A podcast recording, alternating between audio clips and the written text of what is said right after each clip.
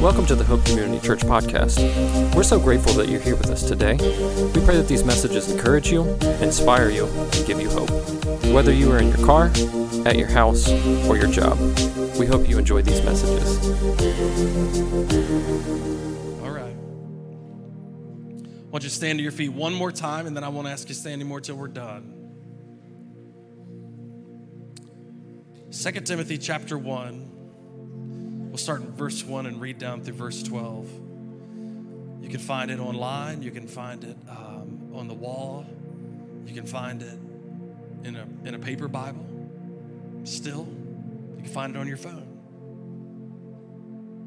2 Timothy, 2 Timothy chapter 1, starting in verse 1. Paul, an apostle of Christ Jesus by the will of God, according to the promise of the life that is in Christ Jesus. To Timothy, my beloved child, Grace, mercy, and peace from God the Father and Jesus, in Christ Jesus, our Lord. I thank God whom I serve, as did my ancestors, with a clear conscience, as I remember you consistently in my prayers, night and day, as I remember your tears. I long to see you, that I may be filled with joy. I'm reminded of your sincere faith, a faith that dwelt first in your grandmother Lois and your mother Eunice, and now I am sure dwells in you as well. For this reason, I'm reminded, I remind you to fan into flame the gift of God, which is in you through the laying on of my hands. For God gave us a spirit not of fear, but of power and love and of self and self-control. Therefore, do not be ashamed of the testimony about our Lord, nor of me, his prisoner, but share in suffering for the gospel by the power of God, who saved us and called us to a holy calling, not because of our works, but because of his own purpose and grace, which he gave us in Christ Jesus before the ages began, and which now has been manifested through the appearing of our Savior, Christ Jesus, who abolished death and brought life and immortality to light through the gospel, for which I was appointed a preacher, an apostle, and teacher, which is why I suffer as I do. Father, we just thank you today for your for your word to us, Lord. We know it has a power to change us. God, we want you. Today, we don't only want to be reminded of our past, Lord, we want to know how you'll use it. God, we know you're faithful to do that. Give us confidence that you know our whole person, our yesterdays, todays, and forever, and that you're for us. We thank you today, Lord. In Christ's name we pray. And everyone said, Amen. You may be seated. Paul is writing his second letter to his protege, Timothy. Um, Paul, uh, Paul has started out on these missionary journeys, journeys with a guy named Barnabas. And um, there was a young guy named John Mark who had went with them but had kind of abandoned them. I'm not sure why, but uh, through the course of the journey. You know how young, young people may be a little fickle. Something happened, and John Mark uh, didn't complete the journey, which left an impression on Paul as to his viability for the next journey. And so when Paul and Barnabas go to set out on the next journey, he argues with Barnabas a little bit, and they, he ends up uh, splitting. Barnabas takes John Mark and Paul ends up going with Silas, and um, the gospel moves forward. How many of you know it's okay to have disagreements in church? Some of you like, oh. No, it's fine. It's fine. They had a disagreement, and um, there's personality conflicts and probably stuff that we don't even realize.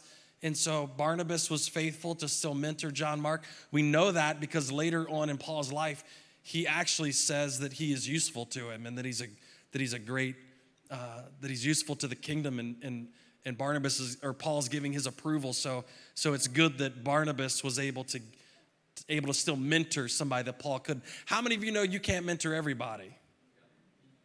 Some people you just ain't gonna get along with, no matter how, how much Jesus is in them. Is that true? Like, I know you're saved, but I mean, we ain't gonna hang out. I'm thankful that Paul doesn't stop mentoring people, though. When you get to Acts chapter 16, he finds a young man named Timothy. And he, Timothy's got this great reputation as a young man, and Paul begins to take him in and mentor him. And actually, uh, Timothy becomes like a protege to Paul. And when you start reading Paul's letters to Timothy, you find out that he's really preparing him to lead. He's preparing him, he's equipping him, he's giving him opportunities. And, and it's the expectation that Timothy is going to carry on this work that Paul started. So we get to Paul's second letter to Timothy, and he starts out that letter by acknowledging, Paul says, that he was operating the same way his ancestors did. Paul's recognizing that he came uh, from people who, who were God fearing people and who had trusted God and had faith in God. That was Paul's, that was Paul's legacy, really. That was Paul's history. That was, that was um, Abraham, Isaac, and Jacob was Paul's lineage. He was raised up as a Pharisee. He, he knew all about that, and he's, and he's saying he was carrying that along. And, he, and then he points in a way to Timothy's heritage as well. And he was he's trying to remind Timothy, hey, look at where you came from. Look at where you came from. And that and that it was important for him to remember where he had come from. Now, I told you last week, I'm very thankful on one side of my family to have a, a great uh, Christian heritage. Uh, what, I, what I forgot to tell you is that Timothy only had, a, only had a godly heritage on one side of his family. The Bible says, uh, teaches us that, that Timothy was born to a believing Jewish mother and a Greek father. It doesn't say, it doesn't say really anything about the father, by the way, more than likely at this time, the father's not even alive. And so Paul's kind of stepped into that role. You hear him call Timothy his son. So, how many of you got a little split personality in your history? Is that a good way to say it? Little split personality? Like on one side of your family tree, you're like, oh man. Then the other side of your family tree, you're like, oh man. Ooh. Like when you draw your family tree, it's only got limbs on one side. You're like, what happened to the other side? Ah, rather not get into that. You notice Paul only points, points out Timothy's heritage on his mom's side of the family. Doesn't say, I'm not saying his dad was a bad guy. Um, I'm not saying your family on one side are bad people, just different. Let's just put it like that. Maybe we'll just call them different. He points out to Timothy, hey, I remember, first of all, he says, I thank God whom I serve as my ancestors with a clear conscience. He says, I'm serving God the same way my ancestors did with a clear conscience. Then he gets to Timothy, he said, I'm reminded of your sincere faith, a faith that dwelt first in your grandmother Lois and your mother Eunice. So Paul was quick to remember where he had come from and the heritage he had. He'd come from a lineage of people who had served God with a clear conscience. They had submitted their lives to God, and Paul was carrying on that model in his life. Then he pivots to point out that Timothy had a similar legacy. Not quite as far back as Paul could go, but nonetheless, with his grandmother Lois and his mother Eunice, he was saying, Timothy, you can point back to believing roots. Paul's reminding Timothy that our past is there to serve us. Timothy's past was there to encourage him in leadership role that God had given him. A godly heritage is a privilege that Timothy had.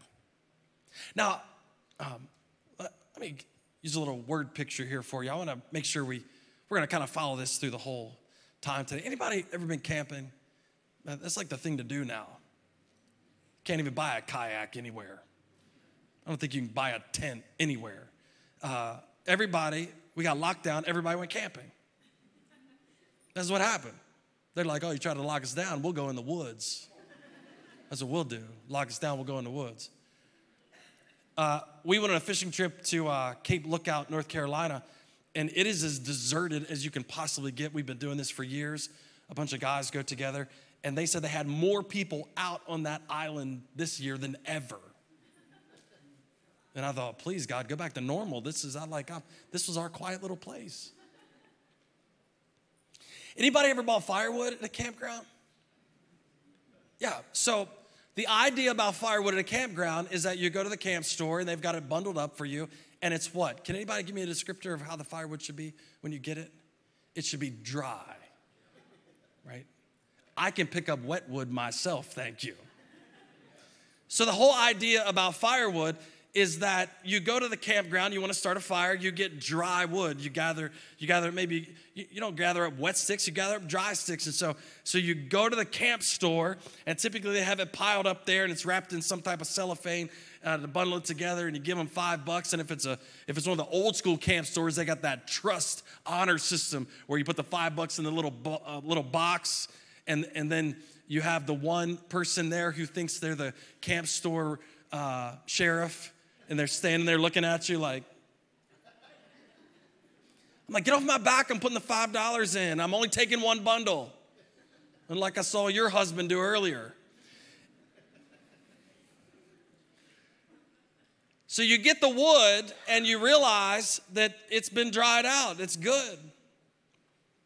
Because wet wood doesn't burn very well to start a fire. So that's the way, that's kind of the way it happens at a, a campground. Anybody got a wood stove in their house? Oh, everybody's here is like, what would you mess with that for?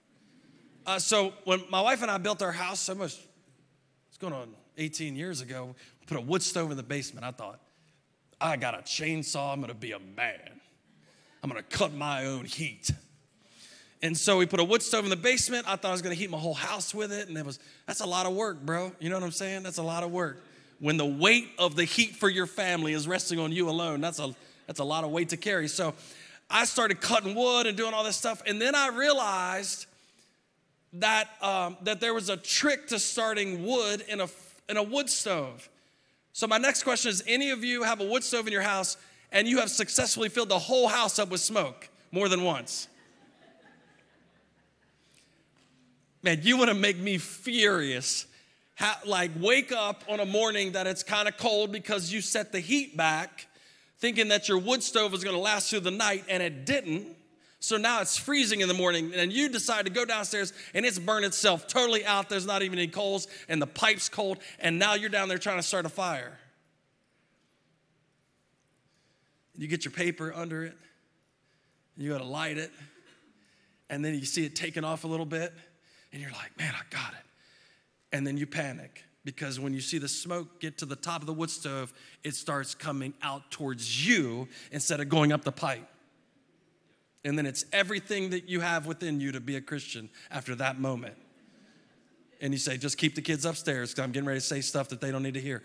And, and you, like, it's 20 degrees out, and you're opening up all the doors in the house.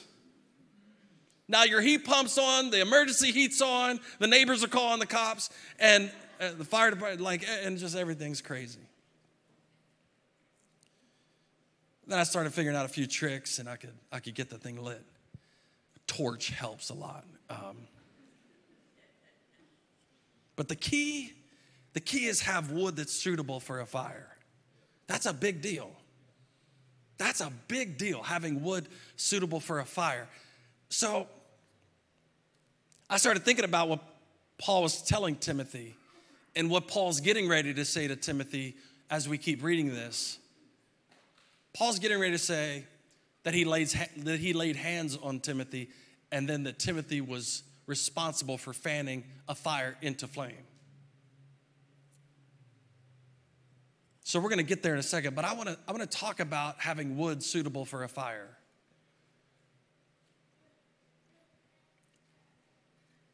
When I look at half of my past, I have a very godly heritage. When I look at the other side, it's not so much. When I look at, and that's stuff I could do nothing about. How many of you have things you could do nothing about? By the way, you couldn't do anything about your parents, they are who they are. And if you're 16 in here and you wish that it was different, sorry about your bad luck. They are who they are. The issue is this there's that side of the thing that I can't control, but there's also a side of the thing that I did control. And sometimes that's got a split personality too, doesn't it? I want you to think I've made a lot of good decisions in my life, but I've probably made equal bad decisions in my life too. Anybody ever have that story? I think from about 16 to 20, I was kind of off the rails. It's, it's, I was out doing what I wanted to do, and I didn't I wasn't, even though I was raised in a godly heritage by great parents and, and raised in a, in a church and in the whole nine yards, uh, by the time I reached about 16, I didn't want anything to do with it. I mean, I would go, you know, me and a couple other kids, that's, that's when you, Sunday night, you prayed after the pastor and you turn around and kneel down on your, on your, on your, on the pew and you'd, you'd be praying like this and then you look, okay, we're done? Yeah, we're done. Okay, yeah, we get up. We're praying, we're just waiting on the time where it looked like we were praying. I hear some people who grew up in church over here. You weren't really praying, you were just kind of eyeballing the other dude because you didn't want to be the first guy that got up to make it look like you weren't really praying. Just me. By the way, the other guy was a pastor's kid, so ah.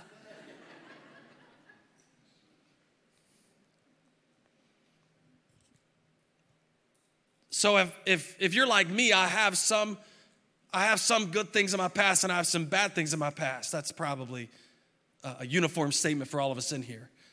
What I figured out was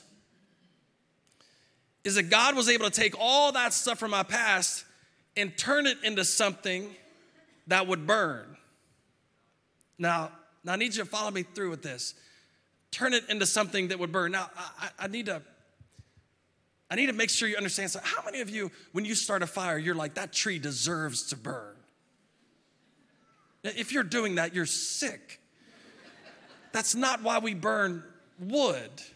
We burn wood because of what it provides for us while it's burning. Amen? We, we, we burn wood not because of what it has done, but what it can provide for us in the present. Come on, are you following me? Nobody opens the wood stove door and goes, Hey, I'm throwing in a piece of rotten oak. It deserves it. You're gonna hear the basement door click and lock if you start talking like that. We don't do stuff like that. We don't, we don't look at the tree's history and say it deserves to burn. No, we're burning it because of not because of what it's done, but what it can provide. So that changes the way we think about that can change the way you think about your life. So, so, so listen, Paul says, Timothy, you have this great history on your on your mom's side of the family, but but Timothy also had a history on his dad's side of the family. I don't know what that was, but it wasn't a gospel history, evidently. And you may have the same thing. You may have no history in the gospel. You may be the first one to ever to ever endeavor to have a relationship with Christ. You may be the first one. So, so you think, well, I don't have any of that history. Well, what I'm saying is, is that history is just that. It's just history. So, what God does is He bundles it all up together. He bundles it all up together and He makes it suitable to start a fire. He makes it suitable for burning. Now, He's not burning it because of what happened. He's going to set it on fire because of what it can provide now. That should change the way you think about your past. Because uh, let, me, let me let you into my mentality a lot of times. I don't think about the past a lot because it's, it's the past. And my personality is just that. Um, is I've just wired to just keep moving forward. And so if my past doesn't serve me in the present, I don't care about it. And I figure if I run far enough past it, I won't even remember it. Now, I know if there's any counselors sitting in the room that you're probably thinking, we need to sit down and talk. I'm fine with that too. The issue is, my mentality is, if I just run fast enough, It'll be far enough behind that the pictures won't even be there anymore. And we don't take many pictures in my house, it's a rule.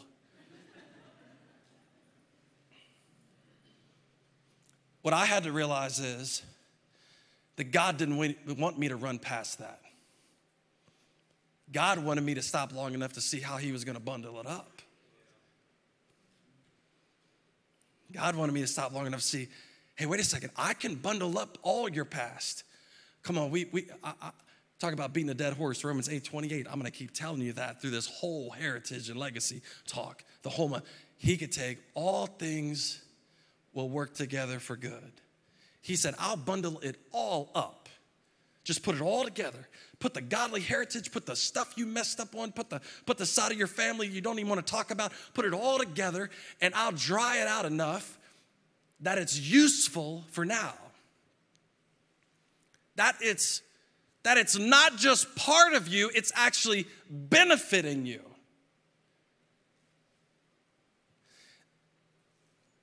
I should say that again. I think we're gonna have a moment. That your past isn't just part of who you are. Everything about your past, when God bundles it together, is actually able now to not just be your past, but to be a benefit to you now and in the future. Come on, somebody say amen. Okay, you're gonna be a little tough. I, will spend a little more time convincing you. We got 20 minutes and 30 seconds. Our past is like a bundle of sticks, all positioned to start a purposeful fire. Every situation that we've lived through has added another stick to that potential fire. Paul is looking at Timothy saying, Hey, man, I remember your grandmother Lois. I remember your mother Eunice the faith they had. They believe. And they've passed that on to you. I'm sure that same type of spirit is in you. I'm sure it's in there. So remember, Paul's telling Timothy, hey, all my ancestors before me, now I'm telling you, started with your grandmother and then your mother, and now I see that same thing in you. And then Paul transitions to actually starting a fire. So, he's saying, look, God bundled all this stuff together. He bundled it all together. And now there was an ignition. He reminds Timothy of an ignition moment in his life. How many of you know you can pile up sticks, but until you put a spark to it, it's just gonna sit there? Amen? Paul says there's an ignition moment. Now, we're to have to rearrange the chronological order of the text because he tells him to fan into flame the gift of God. We're going to get to the fanning part later. Are you okay with that? We're going to rearrange chronologically what happened here. He says fan into flame. But what I want to talk about right now is he says, For this reason, I remind you to fan in the flame the gift of God, which is in you through the laying on of my hands. There was an ignition moment. When I would start a fire in the wood stove, it was sheer elation when the thing finally caught. Just match after match after match and you're bundling up paper and bundling up paper and bundling up paper and match and match and paper and paper and match and paper and cussing and match and paper and, and throwing things and match and paper and, and I've run out of paper. I've burnt things that I wasn't supposed to burn. And hey, where'd that box go? I cut it up last week to start a fire.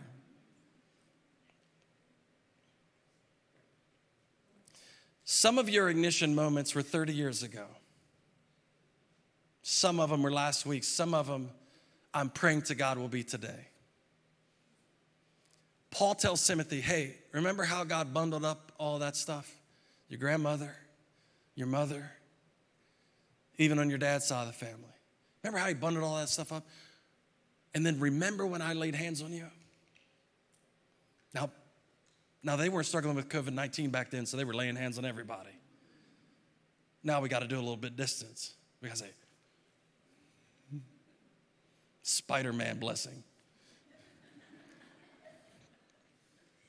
The Paul says, I laid hands on you and something sparked. Something sparked.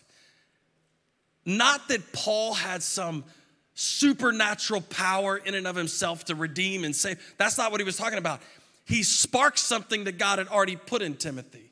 The that, that God had already bundled up in Timothy's life. All of his past had been bundled up to this place. And he knew he had a legacy. He knew, he knew all these things, all the right decisions Timothy made, all the wrong decisions Timothy made. He, God was able to bundle them all up. He encounters Paul, and Paul, Paul presents to him, this is what you're called. boom, lays hands on him, and Paul indicates that there's a spark that happens and a fire erupts.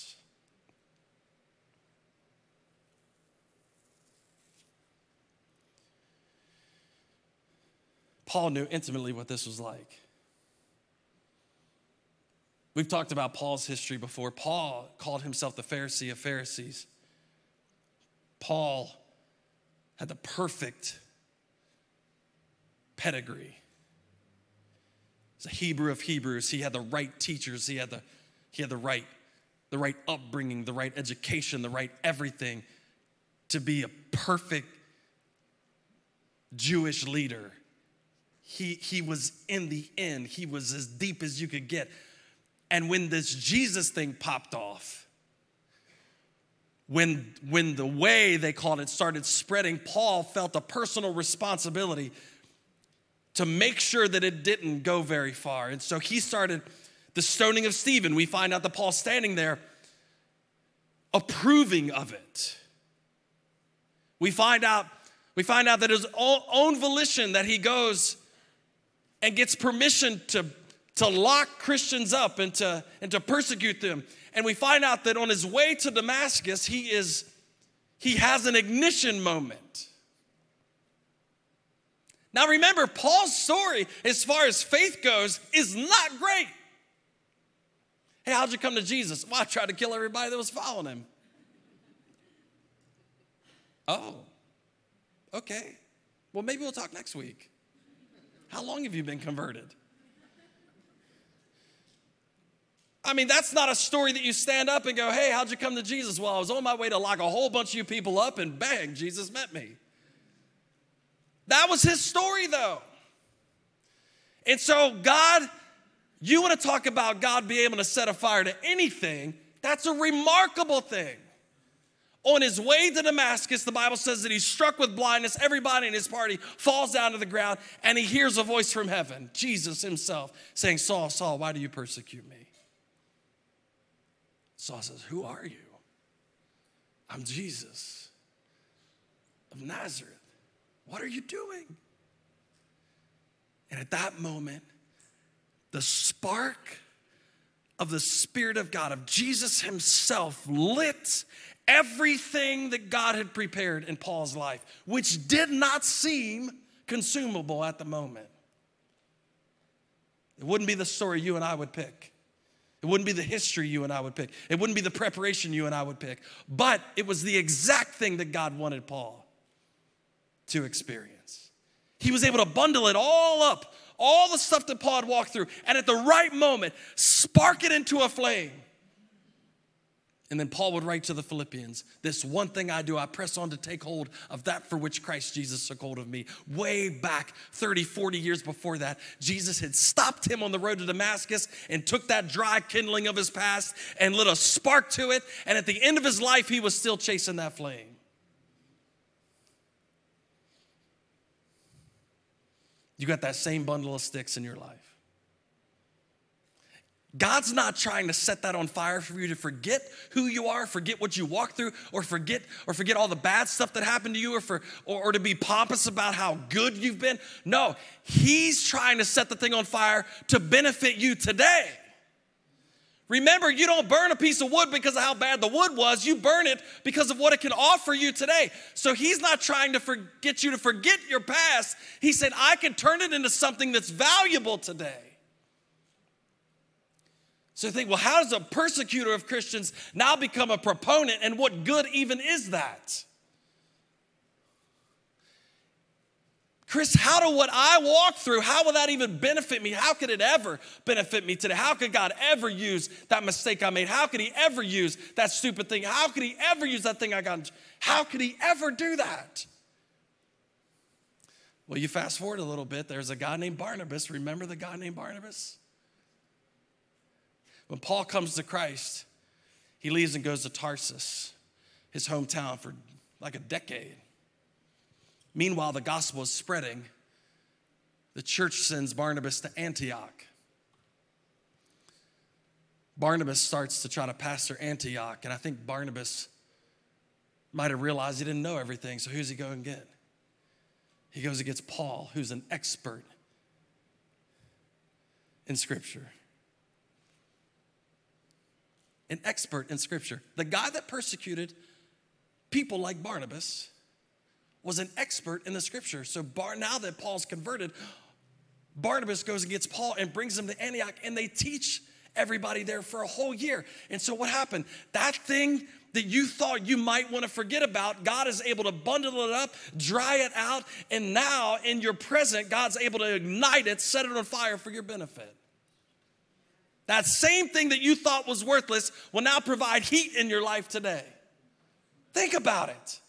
That same thing that any you or I would have wanted to put off, God now says, Paul, use it for my glory. That thing that, that that you were persecuting the church over, now I want you to bring that to Antioch. You walk it down here to Antioch, I'll set that thing on fire, and the whole church will benefit from it. The ignition has to happen though. The ignition has to happen. You can't, you can't just will yourself into being great or will yourself into like, well, I'm just gonna, I'm just gonna get over this past. Well, I'm just gonna get over it. You know what I found out? As far as I can run, there's still something back there.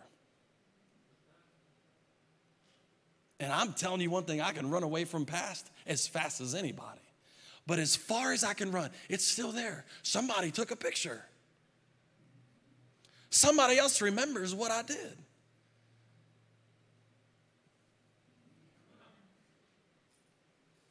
I'm getting a middle age now, and so high school for me is becoming hard to remember, not for some other people.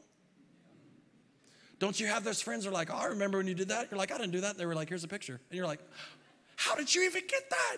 Don't show that to my wife.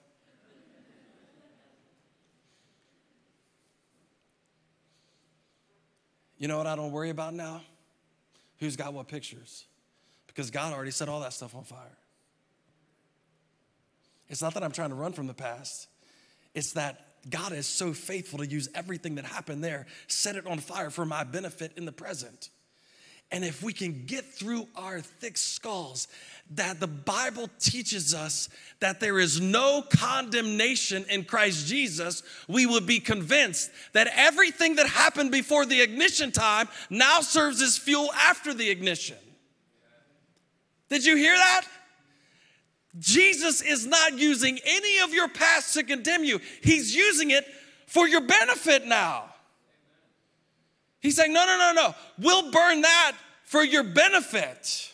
I don't want you to forget it. I want you to use it now. I don't want you to overlook it. I don't want you to act like it didn't happen because now it's going to be the fire that propels you into what I want you to do.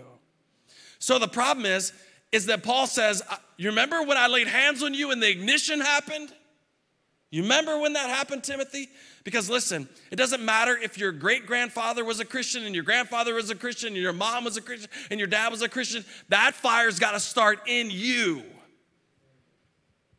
If you try to go have your faith just on the coattails of the people that came before you, the fire won't start. But when God reaches down and touches you individually, that's when the ignition happens. Paul said, I laid hands on you, Timothy. You remember that? And the Holy Spirit started a fire in your life. All of your past, He prepared. And He started that fire just like that. You remember that, Timothy? Paul says, You remember the, you remember your past. Now you remember the ignition moment. Pow. It was like a ball of tannerite. You know the the stuff you can shoot with a gun and boom. I can't believe they even sell that stuff. It's awesome. But you want to talk about igniting. My prayer is, is that God Himself, through the Holy Spirit, would come down and ignite your life like a ball of tannerite. And there'd be an unmistakable, like Paul telling Timothy, You remember the day I laid hands on you? Man, that was like an explosion that happened. But he doesn't leave it there. He doesn't leave it there. He says, Timothy, now you have to fan the flame. Now you have to fan the flame. Now you have to get out. You've got to pump the bellows. You've got to fan the flame because God ignites it. Remember, we talked last week, God prepares the circumstances and then faith completes the circuit. Remember that? God prepares circumstances, faith completes the circuit. It's the same thing. He's saying, Timothy, your faith has to keep fanning that thing that God started in you into flame. Just keep fanning it, keep fanning it. Because guess what I figured out? When God sparks the fire in you, you're still married to the same person. Oh, you got perfect marriages. Good for you, you little liars. when God sparks the flame, you still work at the same place. When God sparks the flame, you still have the same kids. Kids, listen. When God sparks the flame, you still have the same parents. Ah! God doesn't spark the flame and you wake up the next morning, you're like, oh, you're actually a woman I love now. Oh, that's great. No, the same problems are coming at you, the same trials, the same tribulations. Paul says, This is the reason I suffer in verse 12. What Paul knows about Timothy is God sparks the flame, this sets the fire, but we fan the flame because of our future that just because he sparked the fire doesn't mean it's going to get easier. Matter of fact, he tells Timothy, I laid hands on you, and you have to flame it because I don't want you to be afraid. He says he didn't give you a spirit of fear, but a power, love, and a sound mind. So, watch this. Here's what I figured out. The band's gonna come up. We're gonna end with this. Remember, I told you at the beginning why you buy dry wood to start the fire? Remember, you're at the, well, you're only camping for a week. You're not gonna sit around and wait for the wood to dry. Not gonna go to the campground and the guy say, hey man, we got some wood out there, but it's wet. You're gonna have to wait till, I'm only here three days. I'm waiting on wood to dry. But you realize um, You know what I found out? Has anybody started a fire that they got afraid of? Anybody started one of those? Yeah, maybe you accidentally threw a tire in it or something like that. And you get a fire going hot enough, you burn all the trash in the house. Oh, that's like cast iron. Just throw it in there, it'll burn. That thing's hot. I've been a part of fires that I was afraid of before. Oh, I shouldn't tell it. I can't. I can't. They still go to this church. Um, I have been a part of fires that I was afraid of. Like, dude, we're to burn this thing down. We're to burn down things we didn't mean to burn down. We're all to get in trouble. You know what I found out? If you get a fire hot enough, you can burn anything in it. If you get a fire hot enough, you can burn wet wood in it. You just get that thing hot.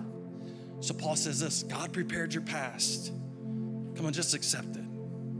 God prepared your past. All that stuff, all that stuff you don't want to talk about, all that stuff you didn't think was useful, all that stuff you're embarrassed about, He just dried it all out. Dried it all out. And the Holy Spirit ignited it. He said, Timothy, now fan it. Fan it into flame because guess what? I'm not promising your life's gonna get easier. Matter of fact, you're watching me suffer right now. He says, Don't be ashamed of these chains I'm in. Don't, don't, don't, don't falter because things aren't going perfectly. Don't falter, Timothy, because you see me being persecuted for the sake of Christ. Don't, don't falter for the suffering I'm walking through. Timothy, Timothy, listen. Listen, he didn't give you a spirit of fear, but a power, love, and sound mind. You, you fan that thing. You fan that. God set that, God set you on fire. You keep fanning it because listen, when that thing happens tomorrow that used to shake you, you just throw it into that fire, and when it's hot enough, it'll burn it for your benefit. I love getting a fire really hot on a camp out because you can just start throwing anything in it. That's wet, it doesn't matter, it'll burn. And then when you do? sit down and watch it, what? It just burns. When you get it hot enough, it'll burn everything. And so now my future looks totally different. Now, because God was faithful in my past to gather all that stuff up, faithful to give me the heritage I had, faithful through the mistakes I made, faithful to gather it all up. The Holy Spirit set it on fire, and now through faith, I fan it into flame. I don't have to fear the future because now the whole future becomes fuel. Come on, first service, first service said amen right there. I'm gonna just be honest with you. First service said amen right there. I'm pretty sure third service will say amen right there. Stand to your feet. Some of you are nervous about what's coming. It's fuel. Some of you are nervous about what am I gonna do in two years? It doesn't matter. If I fan the flame hot enough, it'll all burn. If I fan the flame hot enough, God promises to use it. If I fan the flame hot enough, that thing that was meant to destroy me now becomes fuel for my future. It is written down that He will use it for His glory in your life. Amen. So, all we have to do, listen, maybe some of you, that spark happened 30 years ago, maybe some 20, 10, maybe some 50 years ago that spark happened, and you haven't got the bellows out lately. I'm telling you, make that thing a roaring fire again. But if you're here today and you said, Chris, I, that thing's never, there's never been a fire set in my life. I'm telling you, Jesus wants to meet you this morning. The Holy Spirit is here and He is willing to take everything that you brought in this room with you this morning and He's able to light it up for His glory and your benefit. And He wants to do that today. Come on, bow your heads. Father, we thank you, God. We thank you that you're just as faithful with the past as you are with the present and you are with the future, God. You promised us there's no condemnation in Christ Jesus. You brought us this far. You brought us this far to complete the work in us. And so we ask you to do that this morning. We ask you to complete it, Lord. We ask you to take all of our past and use it as fuel. But God, we pray that we be able to fan that thing into a roaring flame of faith that whatever comes our way, Lord, will just be fuel for the fire. Whatever comes our way will be fuel for the fire. Lord, you did not give us a spirit of fear, but a power, love, and a sound mind. And it doesn't matter what happens in front of us, Lord. We make a commitment right now that will increase our faith in you. Thank you for it. Come on, church, could you lift your voice? Come on, sing this out. We thank you for your time today. We hope you have grown closer to Jesus Christ through this message. If you found it helpful, share the message. Share it with your friends and your family. And with your help, we can take the gospel far and wide.